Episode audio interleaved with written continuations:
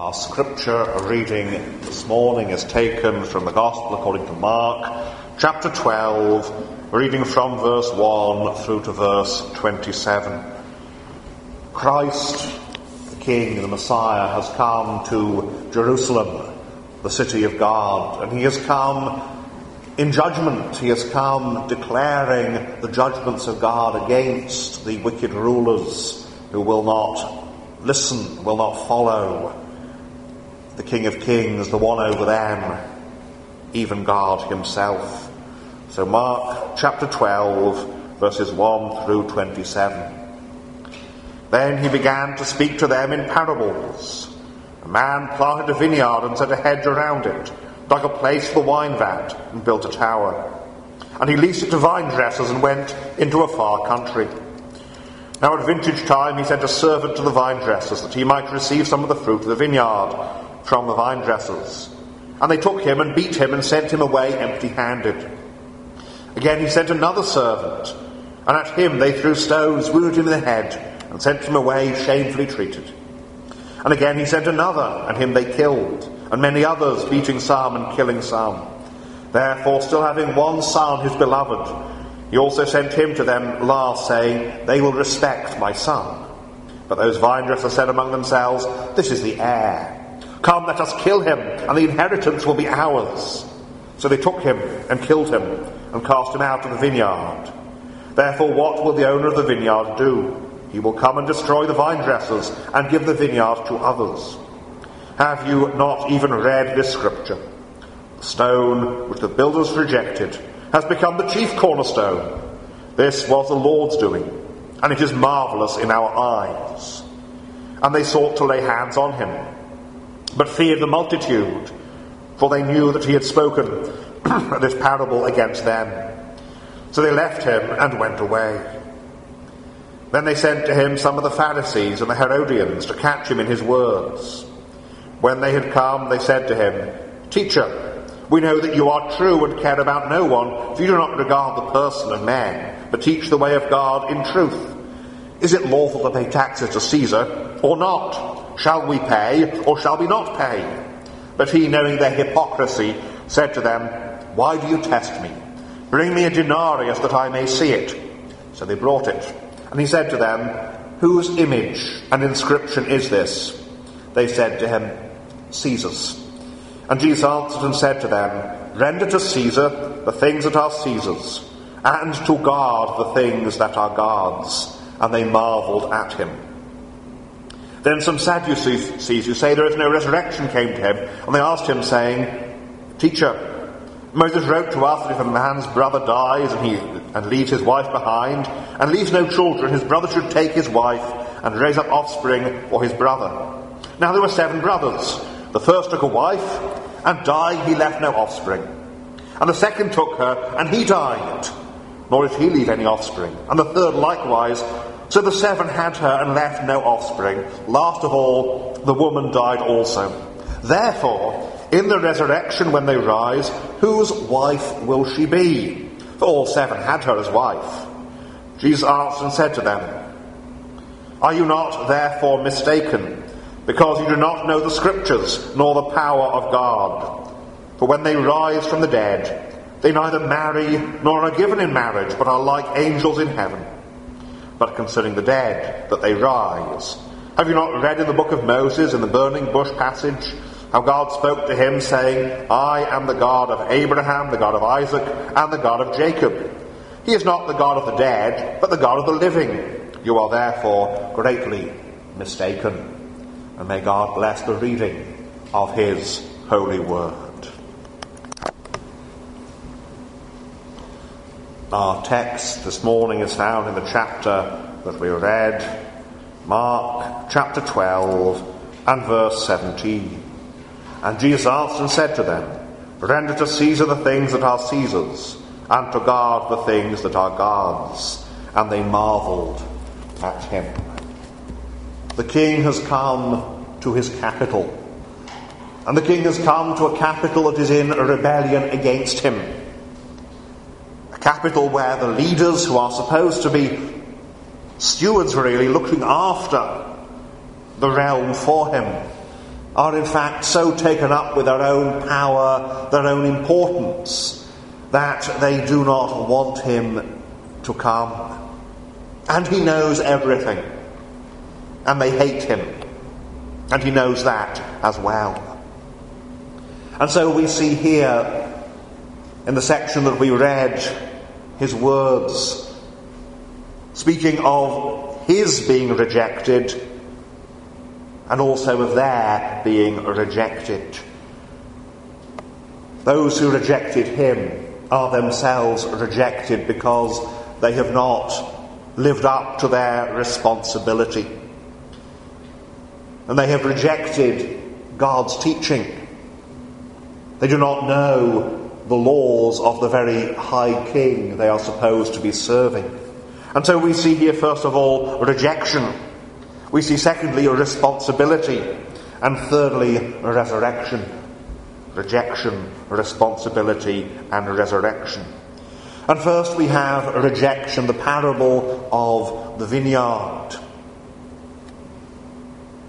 The picture of the vineyard illustrating God's kingdom. God planting his people in the land was one that appears, one that appears in the Psalms, Psalm 80 in particular, and it appears in the prophets. Both Isaiah and Jeremiah use this illustration. Israel as the vineyard. But Christ's use of the picture is slightly different because he's using the picture not to criticize the nation as a whole, but to criticize the leadership. Of course, the leadership of the nation were under Roman rule, they were under Roman occupation. The leaders consisted, first of all, in the formal leaders.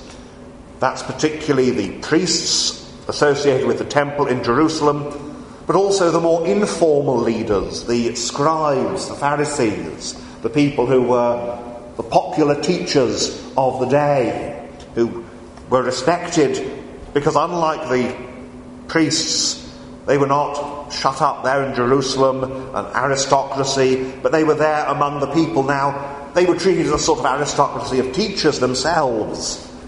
But it, to some extent, it was rather like the situation that existed before the Islamic Revolution in Iran, where you had the Shah and his associates as the political leaders. They were an aristocracy, and then you had the imams, the ayatollahs, etc., who were the popular teachers. And yet all of them were corrupt. From the top to the bottom. God had indeed planted a vineyard. He had, as it says in Psalm 80, he brought a vine out of Egypt and planted them there in the land of Canaan, there in the land of promise. He planted a vineyard and set a hedge around it. And then the, the picture there is of the, the various things that every vineyard had. It had a place for the wine vat, a tower, a watchtower, and so on. In other words, he had done everything for the vineyard. The vine dressers had, had no part at all in building it. They were simply the tenants, the tenant farmers who were in charge of running it and then at harvest time, it's quite a common arrangement in the ancient world at harvest time, the landlord would send a servant to collect the rent. And as long as the servant wasn't sent to collect the rent, everything looked to be all right. But then in the parable at harvest time, along comes the servant to collect the rent, and instead of being given the rent, he is beaten up and sent away empty handed. The vine dressers, the tenant farmers have shown themselves to be a bunch of thugs. And he sends another servant, and this one they throw stones at him and injure him and beat him up again. And the third one is then murdered. And it goes on. Now, of course, in real life, he would have sent in the bailiffs in force to evict them long before that. But in parables, people often do strange things. Because the picture here is God and the people, particularly God and the leadership. God sent the prophets. prophet after prophet was sent to the leaders of Israel and Judah, calling them to render unto God the things that are God's. That's why our text this morning is verse 17. Render to God the things that are God's. God had put them in their position. It was God's nation, and they owed God their obedience. And yet, time after time, instead, they said, We were a nation, we must behave, we must be like the other nations. Whether it was in setting up altars to other gods, or whether it was in raising armies and entering into alliances with other nations for defence or offence. But they would not render to God that which was God's. When the prophets spoke out, the prophets were abused, some were imprisoned, some were even murdered. And the last of the prophets was John the Baptist. And he came preaching, and he came to the king, King Herod, king over, not over Jerusalem, Herod, but over Galilee. And he said to Herod, among other things, he said, You should not have stolen your brother's wife. Herod had taken Herodias, who, of course, as the name suggests, was also his first cousin, away from his brother Philip, and he had married her while Philip was still alive and while his own wife was still alive. The Herod's family life was a mess. And John the Baptist said, you, sh- you should not have your brother's wife. And so, of course, Herod had him thrown in jail. And eventually, Herodias managed to bring about John the Baptist's murder, beating some and killing others, but not listening to any of them. That is not really listening. Oh, yes, Herod liked to hear John the Baptist preach, but he would never do what John the Baptist actually told him to do, namely to stop committing adultery. He liked to hear, but not to do. And then God sent his son. Then he sent his son, saying, They will respect my son. Surely, if they don't respect servants, who, of course, in that context, they would be slaves, they don't respect slaves, they will respect the son. Maybe their problem is that they don't like to obey words sent to them by mere slaves. I will send the son an heir. They will respect him. Surely they will respect him. Surely they have enough decency to do that. But instead, the vine dressers, and at this point, their behaviour is quite insane, and that's the point of the parable. If we kill him, if we kill the heir, we will have the vineyard forever. Because this was the problem, they were treating it as though it was theirs, not somebody else's, as though they were the owners and not the tenants. And that's why they didn't like the messengers, because the messengers said, No, you are under authority. And that was the problem with the authorities. They did not like to think we are under authority. It's so often a problem with those in positions of authority that they think of themselves as being the ultimate, the final authority. It happens, sadly, in churches. It's one of the great issues at the moment in the Church of England, one of the causes behind all the utter confusion. And not just the Church of England, of course, the Methodists, the URC, the Baptist Union. It's people, instead of saying, we are under God's authority, this is God's church. We are under God's authority. The leaders of the church are under God's authority. They're not under the authority of the church members, even. But we are all under the authority of God. And God gets to say what his church should do and what his church should believe. I mean, we have the, the utter insanity at the moment with the Church of England. You've got this insistence that if a, a man and exists, a man puts on a dress and uh, bad makeup and says, You need to call me a woman, then they say, Oh, you've got to, to call him her. But when God says that He is the Father, and when God's Word uses male pronouns for him. Oh, well, we can have some liturgies that use female pronouns for God. Now, you can't misgender, so they say, you can't misgender a so called trans priest, but you, you can use whatever pronouns you like of God. You've got to respect that priest in address, you've got to respect his alleged pronouns, but you don't respect God's pronouns. No, we respect God. What does God say? Render to God that which is God's. Render to God the obedience to his authority. Recognize God is the head of the church. When the question is asked, who is the head of your church? The answer is this God is the head of the church. Not a pastor, not a bishop, not a prince, God is the head of the church. And God has set his Son, Jesus Christ, who himself is God in the mystery of the Trinity. He is the head of the church. The church is under him. He sends his Son. They will respect him. We should respect him.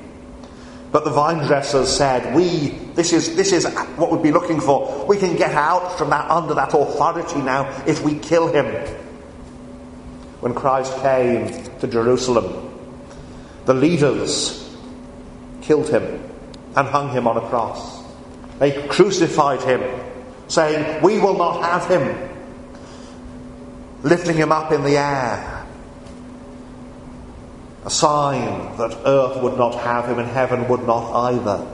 And yet it was for us he hung and suffered there. He died, mystery of mysteries, for sinners that even those very men who crucified him, if they would believe, they would be saved. They would receive the forgiveness of even that sin. They took him and killed him and cast him out of the vineyard. And what will God do? And we are fools if we think that things would be different today. No, if he were to come today to General Synod, the Church of England, and I would say indeed to Methodist Conference and to synods and conferences of so many denominations, if he were to come, they would cast him out. They would at the very least bar the door and say, We will not have this man to come and speak to us. We have our own ideas. We will let the spirit of the age dictate, but not the Lord God Almighty, the head of the church. And what folly it is. What will the owner of the vineyard do? Will he say, Oh, well, I'd, better let them keep the vineyard to themselves? No. He will come and destroy the vine dressers and give the vineyard to others. That was what happened in 70 AD. Jerusalem in revolt against the Romans was surrounded and put to fire and the sword. The old leadership was broken forever. The priests ceased to be, really. And God's people, God's church, was left to others, to the apostles, and to those who follow in their succession. And not a succession of ordinations, but a succession of teaching and discipline, a succession of listening to the Lord Jesus Christ. We do believe in an apostolic succession, but not one of ordinations, no, not one of baptisms either, but of teaching, that those who teach what the apostles taught are in the succession of the apostles, and it matters not who ordained them. It matters not who baptized them. It is the teaching of the apostles, the gospel of Jesus Christ that matters. And it is to those who are called of God, who teach the Word of God in truth, who are in that succession, it is to them that Christ has entrusted his people, his church. And if that old priesthood, established by God Himself, who called Aaron, if that was destroyed by God, so that there is no high priest, no temple, no priesthood now, If that was destroyed, the same, same will happen to all clergy, disciplines, conferences, synods, unions that come merely from man. They who reject him are rejected. But have you not even read this scripture? Christ says to those very rejection, those very rejectors of him. The stone which the builders rejected has become the chief cornerstone. This was the Lord's doing, and it is marvellous in our eyes. Christ is exalted in his church, among his people, because it is God's doing. He has been raised from the dead.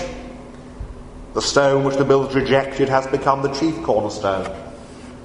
The church is built on him. My faith, my hope is built on nothing less than Jesus' blood and righteousness. On Christ, the solid rock, I stand. All other ground is sinking sand. And the church, the true church, those who believe on the Lord Jesus Christ are being built together. A temple, a house for God, knit together in Christ, the chief cornerstone. And those who heard the parable hated Christ because they would not render to God that which was God's. Repentance at that moment was that which they should have rendered, and they did not repent. As long as life extends, there is, humanly speaking at least, that possibility of repentance, that call that goes out to repent now. And so it goes forth yet. They were angry with him, and so, seeking to evade their responsibility, they came with a question. So we come to our second point, that of responsibility. They came with that question Is it lawful to pay taxes to Caesar or not? Now they begin the question with practically the most obsequious flattery. Teacher, we know that you are true, and care about no one. Don't mean, of course, caring about in terms of having compassion, but you don't care what anybody else thinks. You care about nobody, you don't care what anybody else thinks, for you do not regard the person of men, but teach the way of God in truth. Never were truer words spoken by men who did not really want to believe them. Because, yes, Christ does not listen to what other people have to say. Never mind what the world's philosophers think. Never mind what the talking heads on the television think. Never mind the columnists in the papers. Never mind Sandi Toksvig or anybody else. He doesn't care what they think because he does not regard the person of man. He doesn't regard whether it's the Archbishop of Canterbury or the Prime Minister or the President of the Methodist Conference or the moderator of the United Reformed Church or the President of the Baptist Union or the President of the FIEC conference. He doesn't care what anybody else thinks, but he teaches the way of God in truth. I am the way, the truth, and the life. No one comes to the Father except by me, Jesus says. He is the way, the truth, and the life. And he teaches the way of God in truth because he is both the way and the truth. Follow me, he says. I am the way.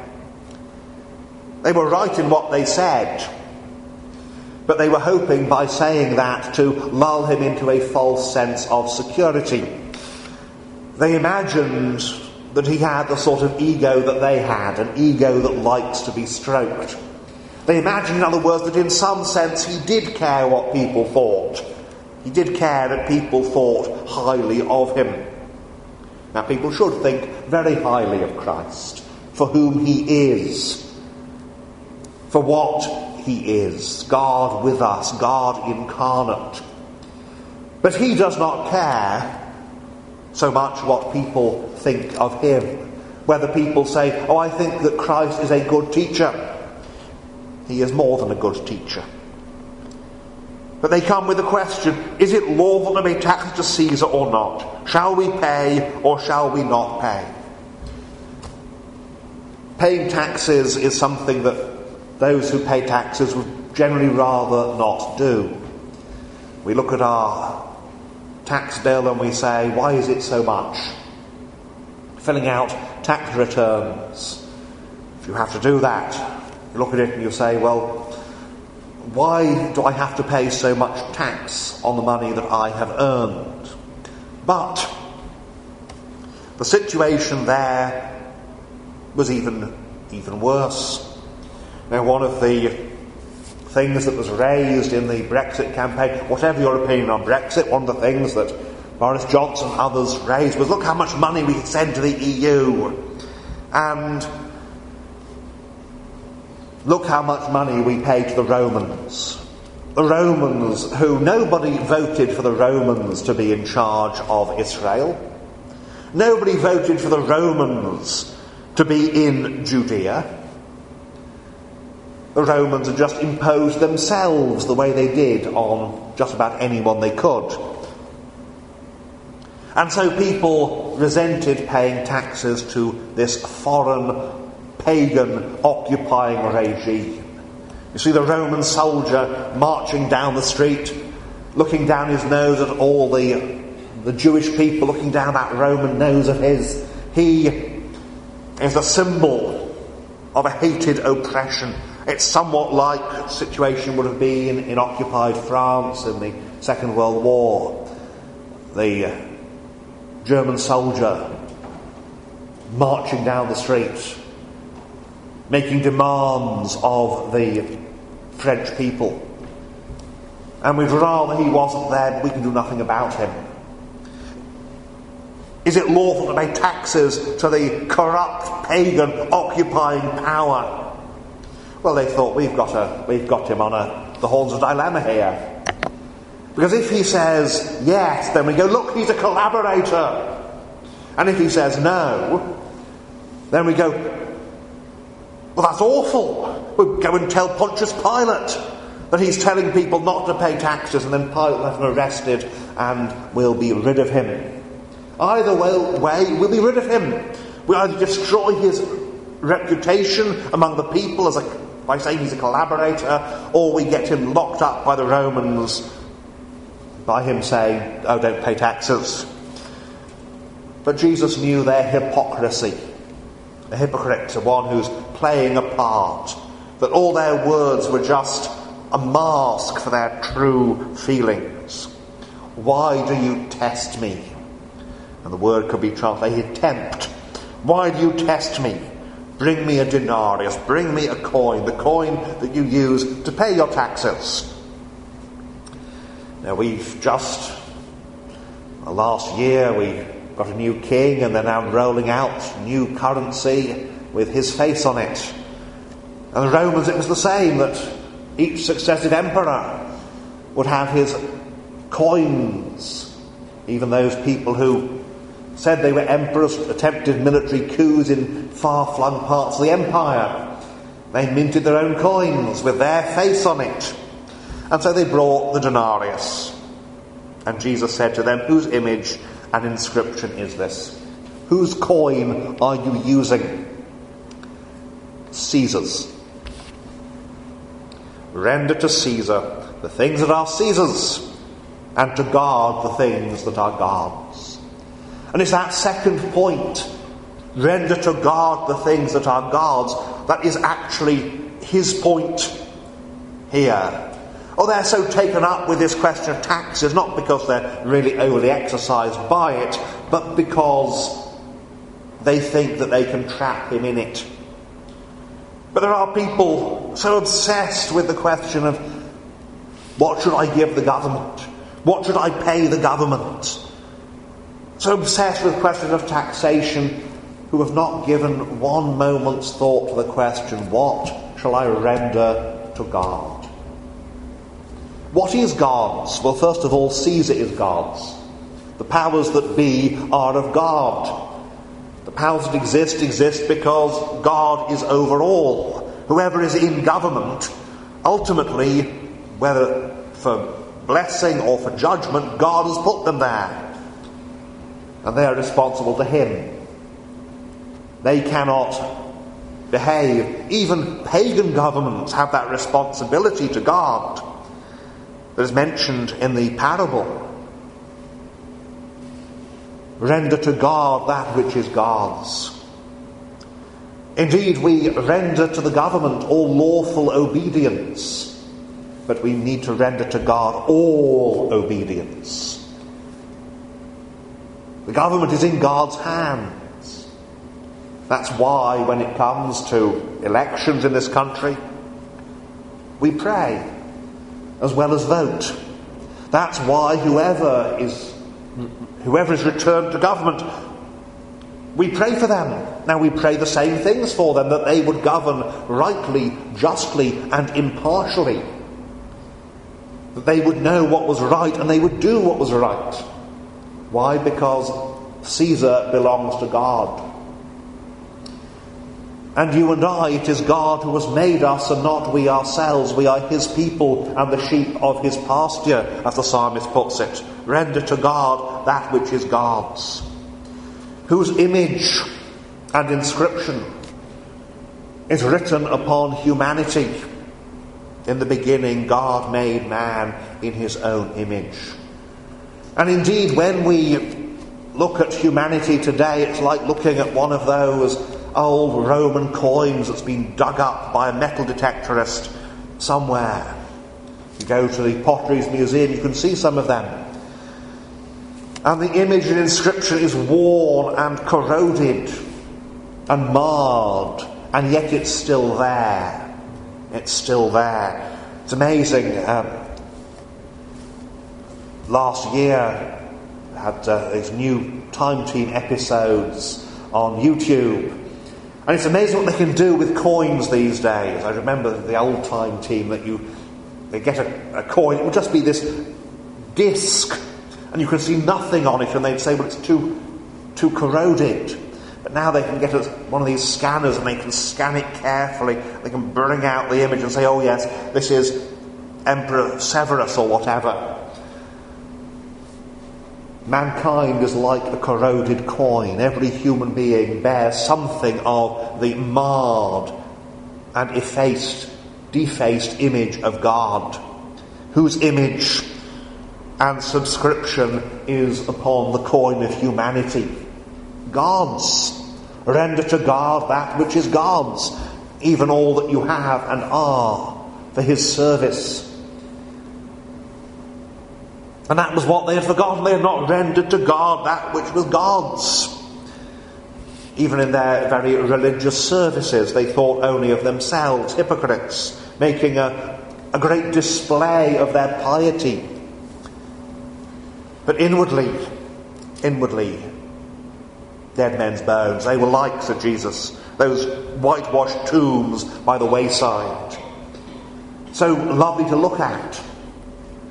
Maybe somebody even got in a, a good architect, and the tomb had a little neoclassical facade. And inside, dead men's bones. Looks good, but render to seek to God that which is God's, the great responsibility. All of life for God, hear Him. And thirdly, resurrection. The Pharisees had tried something and they had failed. And then along come the Sadducees, the priestly party. The Sadducees were not entirely clear exactly what they believe. One of the problems is that our main source outside the Bible for them is Josephus, who was a Pharisee. And Josephus seems to have been determined to represent the Sadducees not just in as worse light as possible, but in a worse light than was possible. But what we have in Scripture, we know the, the Sadducees did not believe in the resurrection. And it does seem that they saw the books of Moses, the first five books of the Bible, as being as having a higher authority than the other books. It's not that they rejected the other books. Josephus suggests they did, but again, this is probably Josephus just trying to say how horrible and corrupt and heretical the Sadducees were. but they certainly held the books of Moses to be a higher authority. And so they come to Jesus and they've got their own question. And it's undoubtedly it's a question, it's like when the Muslim in the street comes up to you and says, Well, when Jesus was dead, who was running the universe? And you know at that point, the Muslim, it's not his own question, it's a question that his imam has taught him.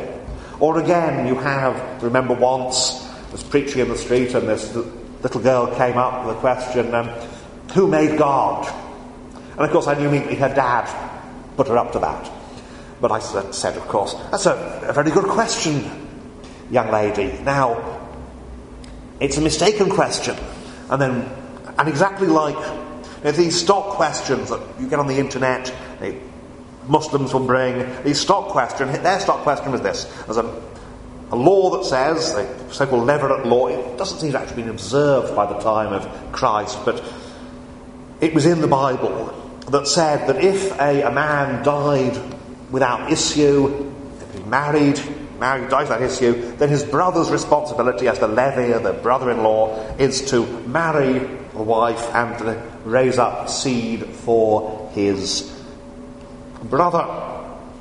And they came up with this ridiculous scenario one woman, seven husbands, and no children. And then at the resurrection, whose wife is she? Because she's married to all of them. And they thought, again, like the Muslim with his question, who was running the universe when Jesus was dead? Or the atheist with, well, who made God? They think they're very clever. And Jesus' response is basically, no, you're not very clever, you are just wrong, and you are ignorant because you do not know the scriptures nor the power of God. You don't know the Bible. The Sadducees were the priests. Of all people, they should have known the Bible. You don't know the Bible here is true, but also put down. You don't know the Bible. And you don't know the power of God. The priest should have known both. It's one thing when the Muslim brings an objection, you have to say to him, No, you don't know the Bible. He's a Muslim, I don't expect him to know the Bible. But if it's a supposed Christian, even a supposed minister, I expect them to know the Bible. But they didn't know the Bible. They didn't know the power of God. They thought, first of all, the resurrection simply means a life just like this one. No, the resurrection means raised to a, a higher life, a greater life, a wider life. A bodily life, indeed, that the body that lay in the grave shall be raised by the power of God. But it won't be a life like this one. Marriage, in an earthly sense, doesn't exist in the resurrection. Oh, we, we shall know even as we are known. Now, when people come with the object, with saying, shall we know one another in heaven? My tendency is to say, as Mr. Spurgeon said once, he said, well, I don't think I'll be a bigger idiot in heaven than I am on earth. Now, we shall know. And when we see our loved ones, when we see spouses who have gone before, we shall know who they are. We shall, we shall all have relations, relationships in heaven. But the angels are not, do not marry, are not given in marriage. Why? Because one of the fundamental reasons for marriage is having children. There's no reproduction in heaven. It's a different state, it's a, a, different condition in the resurrection because there's no death in the resurrection.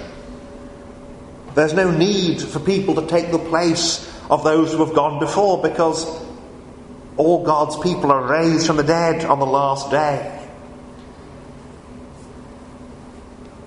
But what evidence do you have, Jesus, that they rise?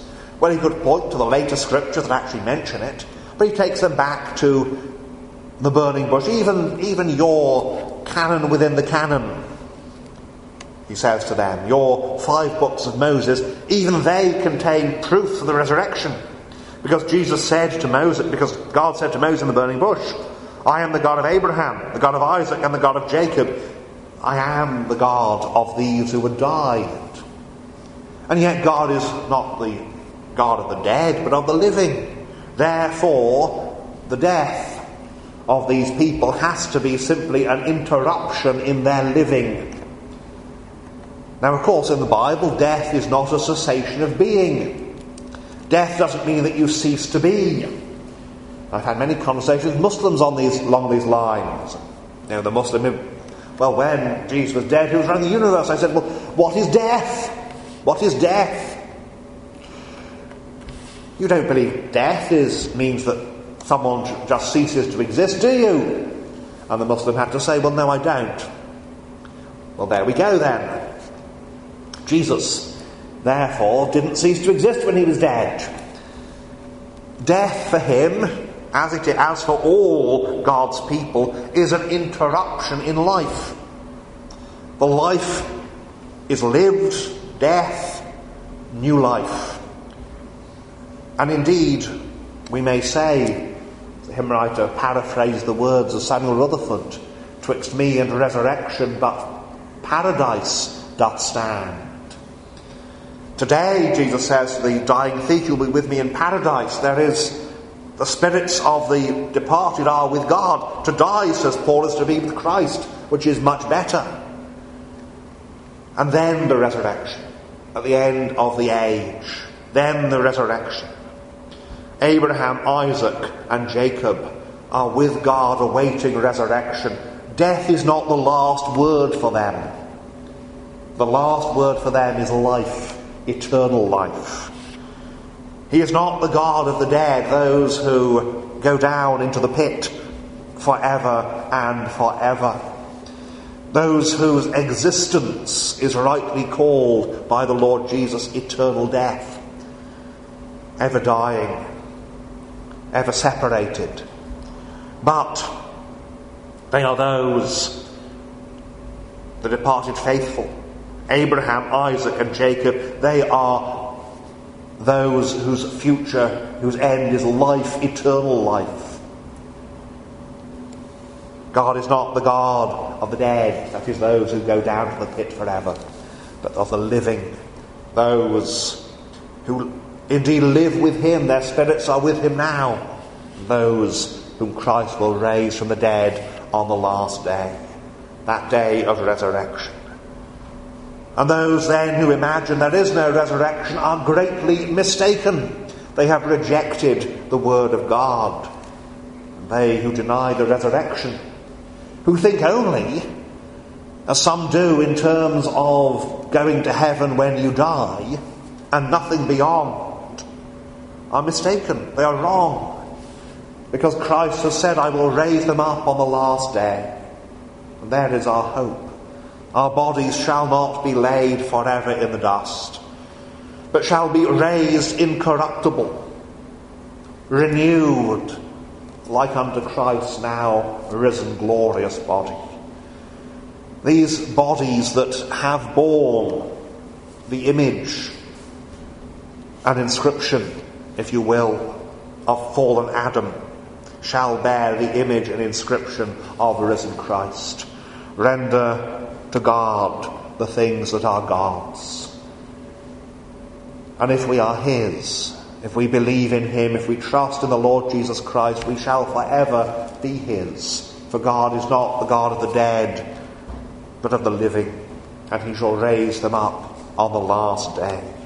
Therefore, we hear and we see what a wretched choice is, that is made by those who reject, who will not render to God that which is God's and we ourselves. We come in our weakness. We come in our lack of strength. And we have before us here this morning a table that is spread with simple fare, simple bread, the fruit of the vine, the juice of the grape. A declaration that God has given to us, His Son, who died for us and gives himself to us. And as we come to the table, we confess that Christ has given himself to us and we give ourselves unto him. And we receive and we are joined with him.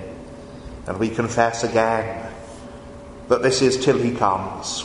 till he comes. Christ has come once and ascended on high, and he is coming again. And we shall see him, and every eye shall see him, and we shall be with him, and we shall be like him, and we shall see him as he is. And so we render unto him the praise and the obedience due. And we render unto him ourselves, bought by the precious blood of Christ. Amen.